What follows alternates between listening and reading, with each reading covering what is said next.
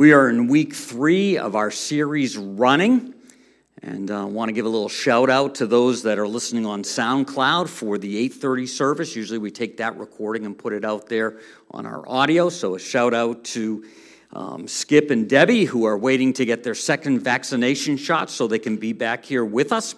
Also, just uh, shout out to Donna and Bill. And also Sherry. Uh, so many of you know Sherry. It's her birthday today, so happy birthday to her. Uh, as we continue to uh, work our way through Jonah, uh, this has been a tough week with uh, two celebrations of life, two funerals uh, for three people. And uh, we appreciate your continued prayer for the Mack family and also the Bond and Winslow family. So thank you for doing that, praying for them. In this series, we've seen that we are all runners. Some of us are running from God. Uh, some of us do this in obvious fashion. Somebody of us are running, in a sense, inside, and we're going through all the motions of faith, but it's really, there's a running, there's a disconnect. We're keeping God at arm's length.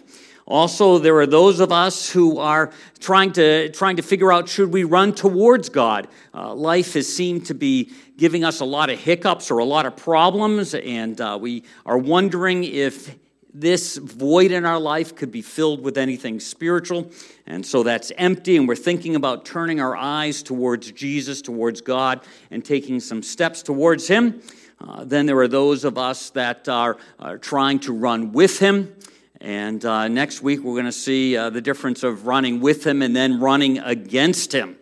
And so as we're walking our way through this, we've realized a number of times that you can run from God, but you can't outrun God.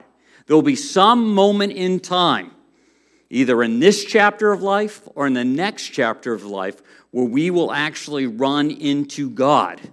And obviously, from our perspective, uh, being a community of faith, uh, we believe that it's better to run into God in this chapter of life and get those things settled now than in the next chapter of life. But no matter where we are, we're, we're running from Him. And uh, one of the ideas about running into Him is that God delights in sharing, in showing us grace and mercy. He actually delights in that. And that is something that we as a local church, uh, in a sense, stake our lives on, our eternity on. This chapter, the next chapter, that He actually delights in sharing and showing us grace and mercy. We think that is just so important that He does that and wants to do that, and it's so uh, life-changing. And it's one of these things that uh, we guarantee, or we live a life that's guaranteed that God wants to show us grace and mercy. We really don't think it's, uh, we're pretty sure about this. We're absolutely sure about this. Because when you and I are just pretty sure about something, it can get us into trouble like this family. Pretty sure we can? Pretty sure. With Rocket Mortgage, you can be certain. Not pretty sure. What's the difference? I'm pretty sure these aren't poisonous. I'm pretty sure these are parachutes. Mine has a sandwich. That's mine. I'm pretty sure these hornets aren't the murdering type. Ah! Pretty sure we can make it. Ah! Certain is better. Let's go with certain. Good choice. When you're about- It's a good choice to go with that, which is not pretty sure. That is guaranteed. We are certain. We are certain that God delights in showing us grace and mercy. And the story of Jonah has that all the way through it. Grace and mercy to Jonah and to the Ninevites. Um, the weeping prophet writes this in Lamentations. He says, "Because of the Lord's great love, we are not consumed, for His compassions never fail. They are ever new every morning. Great is your faithfulness." It's the idea again that every day God wants to show us grace and wants to show us mercy. He delights in that. And as you and I open our eyes to that, as we open our lives to God, we will find that on a daily basis, our lives are not consumed. but our daily life we can feel and experience His mercy and grace. And these days we're living in right now, I don't know about you, but I need to be reminded that He wants to show His grace and mercy every day. Because some of the things going on in our world, COVID-wise, um, politically-wise, uh, on and on and on, school-wise, it just, just goes on and on and on. If, if we weren't careful, those things could consume us. Those things could define us. So we need a grace and a mercy that, in a sense, shakes that off. Shakes that off, and even on those days where we get it totally wrong, where we do give God arm's length, where we do run with God, and it's run from God, and it's obvious, or it's all internal, we need that daily grace, because we need those times where we need another chance. And that's what's wonderful about the story of Jonah and running, is God is God of the second chance, and you put the number in there, your third chance, your fourth chance, your fifth chance, your millionth chance, whatever that is, God is a God of other chances. Now, we need to be careful that because God does demonstrate grace and mercy to us, that we don't take His grace and mercy for granted, that we don't, in a sense, uh, walk all over it because we know He's going to be gracious and merciful to us. But we can be thankful that God is a God of second chances. And we see that in Jonah. Uh, Jonah is in the belly of that great whale, great, or great fish. It's not a whale, it's a big fish. And uh, we see next God spoke to Jonah a second time. He gets spit up on the ground. Up on your feet and on your way to the big city of Nineveh, preach to them. They are in a bad way, and I can't ignore it any longer. Jonah gets a second chance. And actually, the people in Nineveh are getting a second chance, or maybe a millionth chance. You see, God wants to be a God of second chances in our lives. He is one. He wants us to experience that. In Proverbs, we read, a man who refuses to admit his mistakes can never be successful. But if he confesses and forsakes them, he gets another chance. Sometimes in church world, we hear the word repent. If the man repents. What we do when you and I repent is we confess, we agree with God, and then we forsake those activities. We we make a change, we, we think differently about them, and then that starts to show up in the way we live our lives. Sometimes that's not automatic how it shows up in our lives, but we're moving in that direction. He confesses and forsakes them, and he gets another chance. And that's fantastic. You know what's interesting about this whole thing about getting a second chance is we love when you and I get second chances. I love it when I get a second chance. But I'm not always as excited when somebody else gets a second chance. We're going to see that with the life of Jonah. Jonah's running. Jonah pleads. He gets a second chance. But then when it comes to the people of Nineveh, he's not so cool with them getting a second chance. We have to be careful about that. I'm actually very hurt by the way you've responded to this guy being given a second, third, fourth, fifth, sixth, uh, you know, a lot of chances. Go, wow. This is what we do. This is what, what we do. Two tighties. Two tighties. I was saving them for the Super Bowl. You did it all! You balled out, baby. Ah, you balled out. Way to go. You let us here, dog. Way to go. And what Tom Brady just did for the Buccaneers. And there's more to come, right, Tom? Yeah, we're coming back.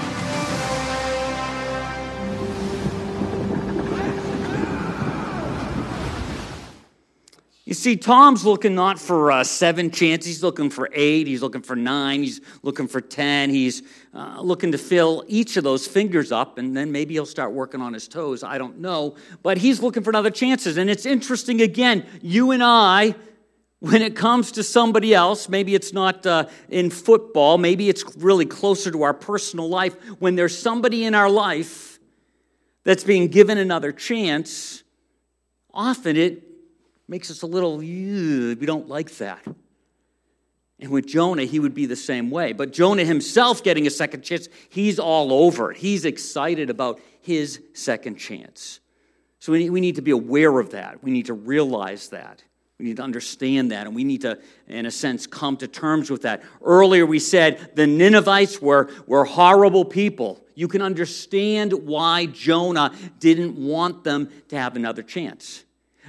Jonah knew it so well that God was merciful and showed grace. That's one of the reasons he didn't want to go to Nineveh, because he didn't want to see them experience God's grace and God's mercy. But the one who's in charge of that isn't you, isn't me, it's God himself. He offers that. And we have to come to the place whether we're going to accept that or be okay with it or process through that. Now, it's interesting, when God has these opportunities, God wants his work to do its work in us. And why I say that is as we look at Jonah, Jonah gets his second chance. And yes, it's about the Ninevites, but it's also about him. Sometimes the things that God has called us to do, to be a part of, that we feel uncomfortable with, that we don't like, and there's this mission, there's this thing that God is leading us, directing us to do, and we don't want to do it, and we're so focused in on what's going to happen, what's not going to happen, that it's the work we're thinking about, that we forget.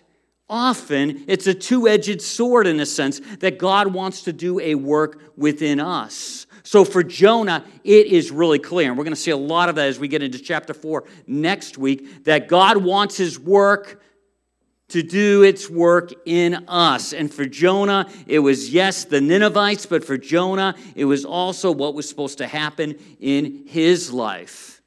The Lord spoke to Jonah again, "Go to the great city of Nineveh and warn them of their doom as I told you before." When you think about this idea, what is he about? He is going to go warn them.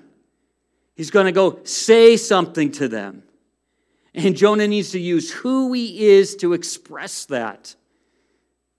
In Second Corinthians, we read, "Do not let the grace that you received from God be for nothing." So here we have this moment. Jonah knows well enough that he's received this grace. He's received this second chance. He knows it can't be for nothing, so he's going to go to Nineveh whether he likes it or not. Likewise, in our own life, when you and I receive a second, third, fourth chance, make sure it's not for nothing.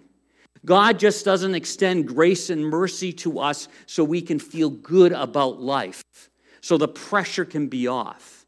Yes, that may be a part of it, but he also wants us to harness that grace and that mercy that you and I have experienced and have it benefit somebody else. He wants our second chances to make a difference in somebody else. And there's there's there's just a, a, a God just does not really appreciate, and we can look at other passages when you and I receive grace, but then refuse to transfer, to share that with somebody else. Paul says, don't do that. Make sure the grace and the second chance that's taught, touched your life, make sure that it goes ahead and touches somebody else's life. And a part of that is this idea of warning. Paul says, I don't care about my own life. The most important thing is that I complement my mission, the work that the Lord Jesus gave me, to tell people the good news about God's grace. And we look at that and we say, wow, that's that's Paul's mission. But if you and I are a Christ follower, if you and I have said yes to Jesus, the message, the grace of the good news that Christ came and gave his life, died, rose again, the fact that he did that for us, made God accessible, is a part of our deal. It's a part of our, it's supposed to be a part of our D N A as Christ followers. So this isn't just a, a mission for Paul. It isn't just a mission for a pastor. It isn't just a mission for someone that we deem super spiritual or a, or a difference maker partner that we have literally around the world. It's for us, all of us. That work, that mission is to be a part of our rhythm, our lifestyle of life. So you and I, as Christ followers, should be good at warning people. We need to understand the approach to use. We've talked about that in other times. We've talked about the idea that sometimes our approach destroys the content. What I mean by that is you can have great content, you can have great truth, but our approach makes the content unhearable for the listener. So we need to be mindful of our approach. That doesn't mean we water something down, but we understand how our approach plays out in somebody else's life. This is also important when it comes to the people that we're warning, that we're sharing with in our lives. It's the people that we know the best, so we know how they're wired. You know how one person's wired versus another person's wired. So if you're going to warn them about something, you figure out what's going to resonate with them, what's going to keep their defenses down so that they actually hear what you share. Sometimes in years past, we as Christ followers have said, it's just about getting the content out. I just need to tell them. And then once I tell them, my hands are washed of any responsibility. Yes, we do need to communicate. We need to tell. But if you and I communicate in such a way that they can't hear it, we've missed the point. It'd be like sending a difference maker partner to another part of the world where they need to speak a different language, and the couple's getting ready to go, and they say, you know, the one of the worst things I have is this language thing. I can't speak the language. I, I don't know Spanish. I don't know whatever. I don't know German. I don't know Russian. I don't know Chinese. I, I don't know it. And we would say, oh, that's okay. Just go over there. We, we wouldn't do that. We wouldn't waste our investment. We wouldn't send somebody to a foreign place and say, yeah, just set up a little church, however you're going to do it, and, and just do your messages and, and let them deal with the fact that they can't speak or understand English. We'd say that's ridiculous. But when you and I, in our culture, we need to know the language of the people. So if we're going to give a warning, we need to give it in such a way that our presentation, our approach makes it easy for them to grasp. That's why Jesus came to the planet Earth. That's why he came. He came to make it accessible. And sometimes we fall short in making it accessible. We enjoy the fact we've been given a second chance. We enjoy the fact that someone spoke into our hearts and we said yes to Jesus and it all came together. And we've never stopped to look at the packaging, how they did it, how it made it easier for us to grasp it. At the ten a.m. service, there is Kids Zone. And the people in there teaching the lessons will teach the lessons in an age-appropriate way. We expect that. We actually demand that. So why wouldn't we expect us to warn our peers in an understandable way? Why wouldn't we demand that? We need to realize that circumstances may change, but they never change the mission. So our world can change, the world we live in can change, our circumstances can change, but they don't change our mission. A part of our mission, if we've said yes to Christ, is to point to him. That never changes. Whether we live in a culture that is open for us sharing our faith or a culture that is not, the mission doesn't change. It never changes. Approach may change, but the mission never changes. Jonah, mission was still there. And again, as we said earlier, you know, God could have sent somebody else, but God wanted to also do something in Jonah's life, in Jonah's heart. So it was two sides of the same mission. Something was supposed to happen in Jonah's heart. Something was supposed to happen in the hearer's heart. Sometimes you and I, who have been grown up in church circles and have a little bit of a self-righteous feeling, forget that something also supposed to be going on in our heart. It isn't that we've got it all together and now we're coming in and giving the good news because they need it and I don't. We constantly, continually need a renewing of our heart and our minds all wrapped up and that good news. So just because our circumstances, just because we've blown it and we need a second chance, a third chance, maybe we've blown up a marriage, uh, maybe we've blown up a relationship, maybe we've done something at work that it's just blown that up, maybe we've done something like that, that doesn't mean that the mission of pointing to Christ for a Christ follower changes. It's still the mission.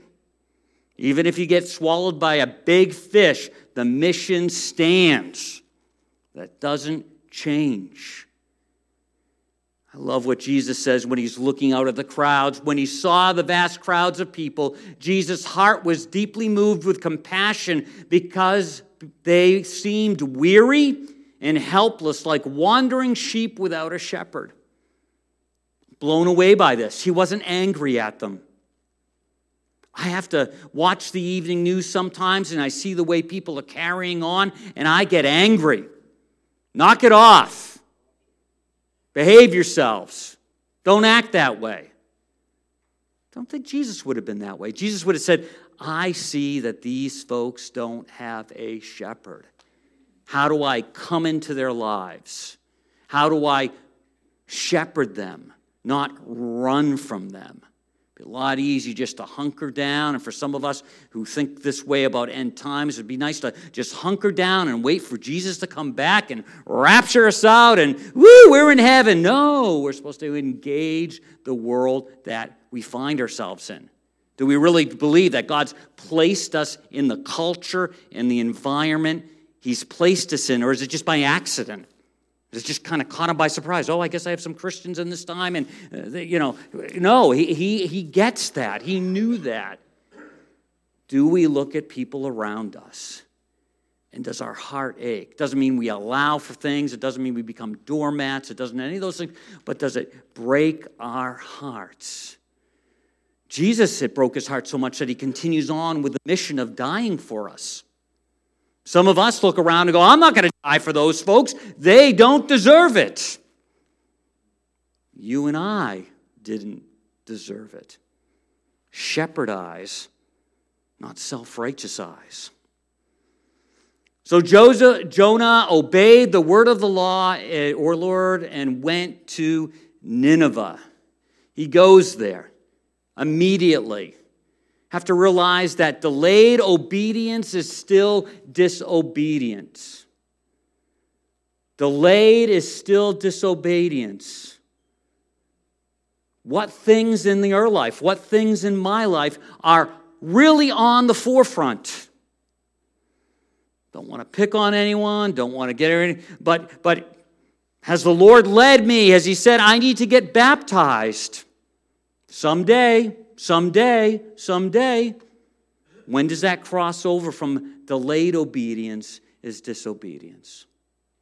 Lord said, I need to be generous with my resources. I need to give. I need to figure that out. I need to not avoid that conversation. I need to really think that through. I need to be an educated, spirit-led, generous Christ follower. What does that mean?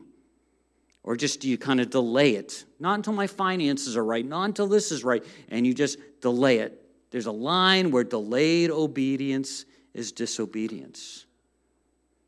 God's saying, I need to add something to my life. I need to take something away from my life. I know it. It's clear to me. Delayed obedience is disobedience. You can fill the blank on that one. Jonah immediately goes for it. Would, would the only thing that gets you or me going is to be swallowed by a big fish and be in his belly for three days? Would we need that kind of impression, that kind of push to do what he's called us to do? I hope not. I'm staying away from lakes and rivers and any form of water. I've got to stay away. That's, I don't want that to happen. Why do we delay our obedience? Now, Nineveh was a large city. It took three days to go through it. But after walking for a day, Jonah warned the people. So when you talk about how he warned them, he basically says, forty days and your city will be overturned. It wasn't a long sermon. It didn't have video clips. It didn't have bumpers. It didn't have this. It didn't have that. It was just, you know, forty days. And the city will be overturned. He goes for it. Do we accept our responsibility to warn others? It's actually a part of our life's purpose. And I'm going to say this, if that is your purpose, then you better expect people are going to warn you. Are you a person that warns other people, but if someone said anything to you, you're not taking it? You're not taking it. You're not listening. Because if you don't listen, that means that you think you're one hundred percent. That there's not one thing you could grow in. Not one thing that God would like to change in your life. So we need to accept the responsibility to warn others as a part of our life. And we also need to be ready to be warned ourselves. I was looking over my records, and I think I've done six funerals in the last eight to ten weeks. Two this weekend. As I was thinking about this and thinking about what I say and how I say it, I said, man, I've got to warn these people. I need to make sure that my approach is one that they will hear. But I need to warn these people. The two services, different environments, different forms of warning. But it really weighed heavy on my heart. Am I going to be guilty of someone who didn't warn? Or am I going to say, Jesus is going to say, yeah, you, you warned. I wasn't most concerned about all the ways you said it. I mean, I want you to say the right approach, but which words and all of this. But, but, but I wanted you to warn. I wanted people to leave both those services thinking, where does my relationship with God stand, if there is a God? And for maybe some of those folks just needed to have the opening possibility that there is a God that loves them. And if they walked away with that, that was just one step along the way. That's all they needed to get. But did you warn them or not? Jonah warned the people, in forty days, Nineveh will be destroyed. A warning is a cautionary advice about a danger, trap, or problem. So there's lots of opportunities for us to warn people. Some are really tied to spiritual things. Some are tied to just doing life. We warn people when they're not thinking wisely. When something's out of whack. Again, I come back to this approach. I come back to this idea of being a partner with God. We also warn people when they're not acting wisely. We warn them. Sometimes, again, it, it, it's going to open the floodgates of your ability to warn somebody when you accept a warning from them. And how you digest that, what you think about, whether you just write it off. Do you accept it? Do you, do you think it through? We are to be a people that warns people as we walk through our life. It should be a regular fabric, regular piece of who we are. Now, when God gives a warning, it's a good sign. Sometimes we don't like warnings. We were coming up from Watkins Glen, and it reminded me of coming through that little, before you get going up over the hills, and we were coming back from some conference, and I got pulled over. Not yesterday, because now I've had the warning. I go, they like to catch you down there. They like it, thirty miles an hour. Someone's around here. Police officer comes by, window goes down, can I see your registration? Blah, blah, blah, blah. And he comes back out and goes, Mister Spencer, I would just like to give you a warning. And I'm like, yes, I love warnings. I don't want a ticket. When God gives you a warning and uses somebody else, that's a great thing. It's better than a ticket. It means that God actually has another plan for you, has more history for you to create. When God gave a warning to Nineveh, it meant no matter how bad they were, how many million chances they needed, he was giving them another chance. So when you read something, when someone comes alongside you and gives you a warning, it's a good thing. When it comes from God, it means that he loves you and cares from you. Hopefully, when it comes from another person, that means that they love you and care for you. Sometimes not so much. But usually in that warning, there is some truth. When we don't warn, I don't like this passage in Ecclesiastes and Ezekiel. Basically, what we are reading is that when God lays it on our heads, our hands to warn somebody, and we don't warn them, older language says their blood is on our hands. But if we do warn them and they respond, that's great. But if they do warn them and they don't respond, that's now their deal. So I'd ask myself, how many times should I have warned somebody, had that hard conversation, but chose not to do it because it makes me uncomfortable? So I forwent it. I did not do it.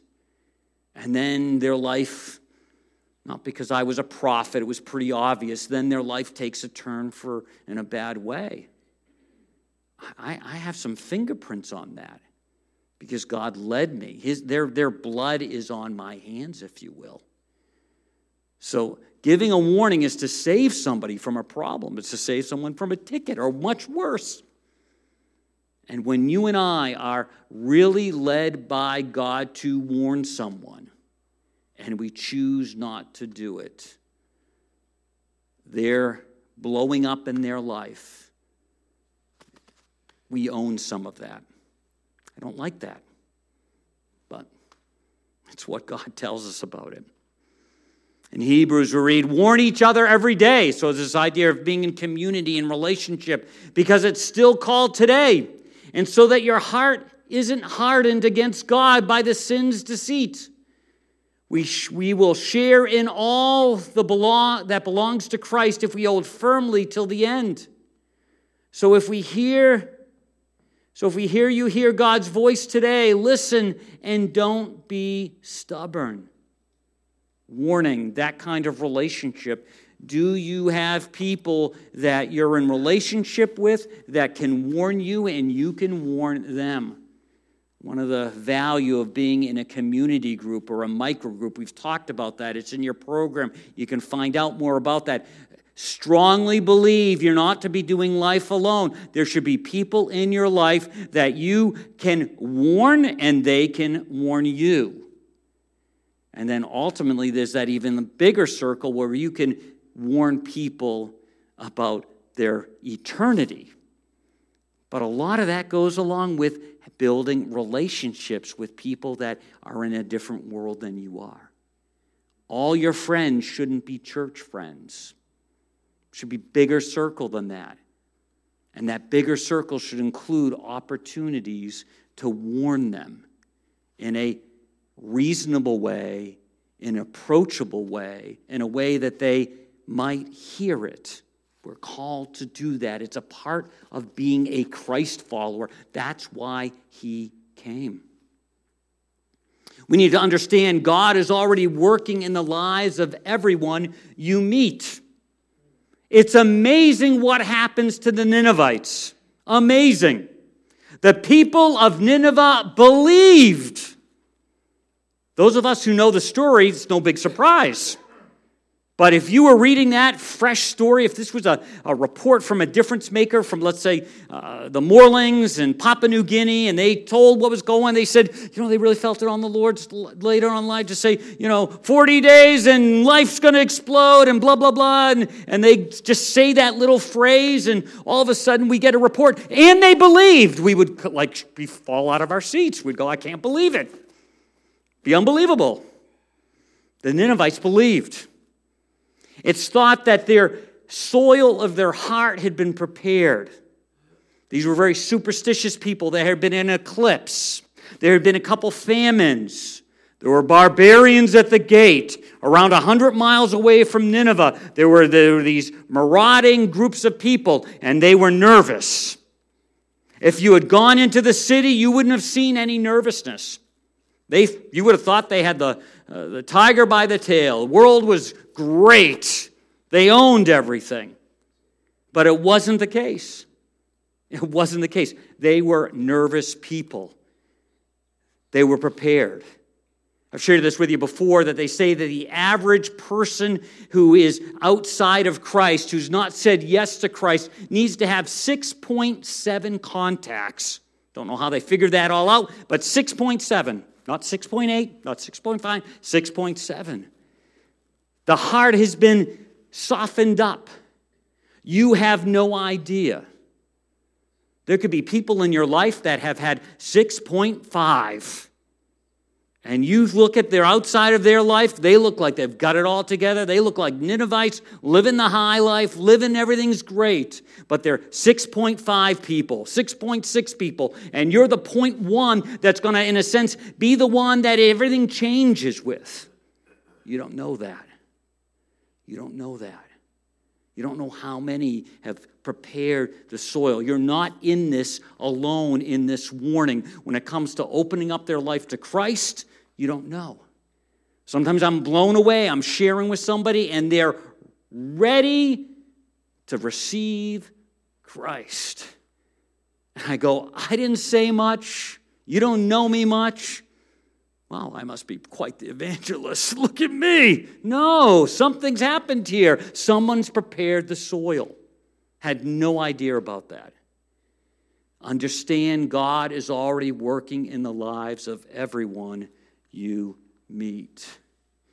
The people of Nineveh believed. They decided to stop eating for a time to think about their sins. They put on special clothes to show they were sorry. And the people in the city did this, from the most important to the least important.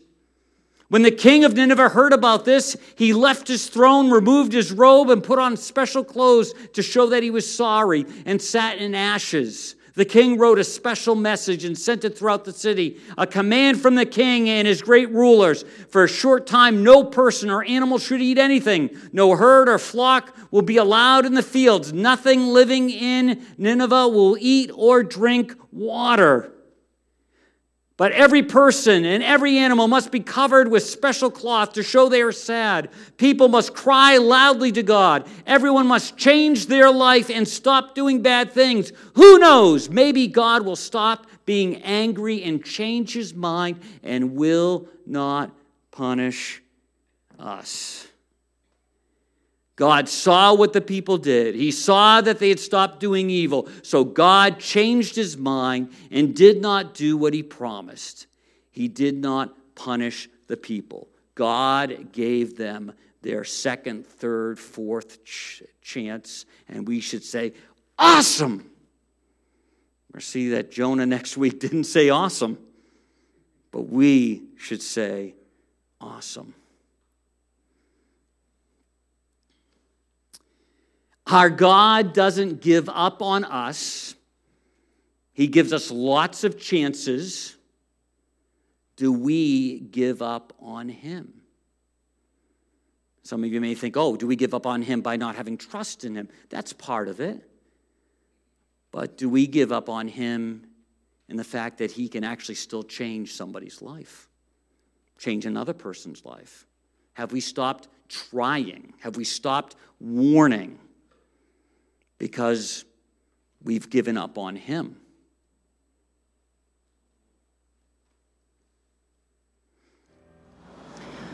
When's it going to happen? Here I am, there you are. Here I am, desperate for love, for truth.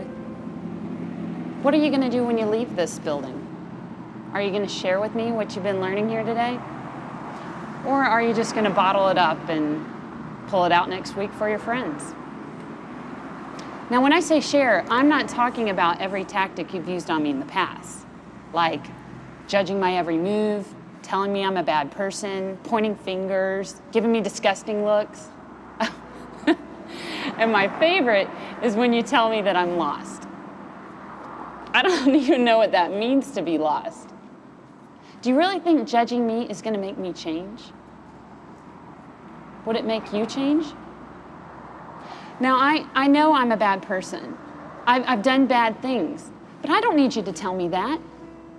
What I need is for you to pick me up when I fall down, to be there when I'm broken. Yes, there's, there's something missing in me. There's a void in my heart that I don't know how to fill. You have it.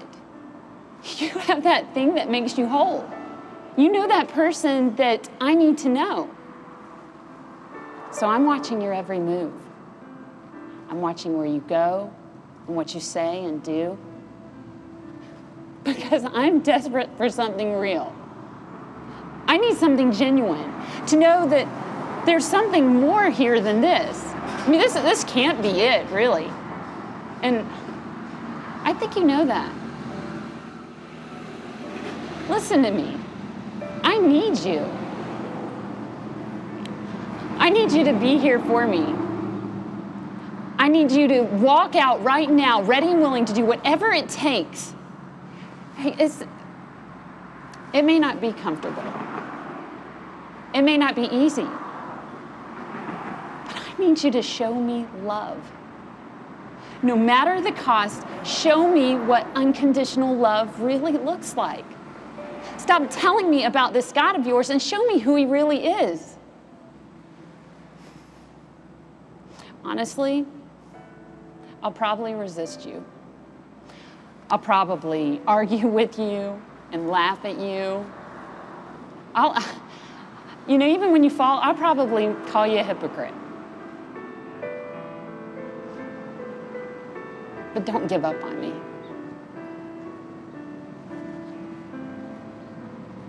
Please don't give up on me. So I'm going to ask you, when's it going to happen?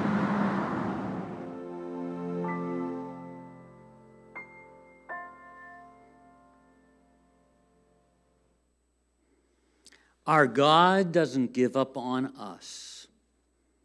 Do we give up on him working in another person's life? God is a God of second chances. Many of us in this room would say, yes. Are we, with the way we live, the way we communicate, and even with poignant, direct warnings, going to share the fact that God could be a, give that person another chance?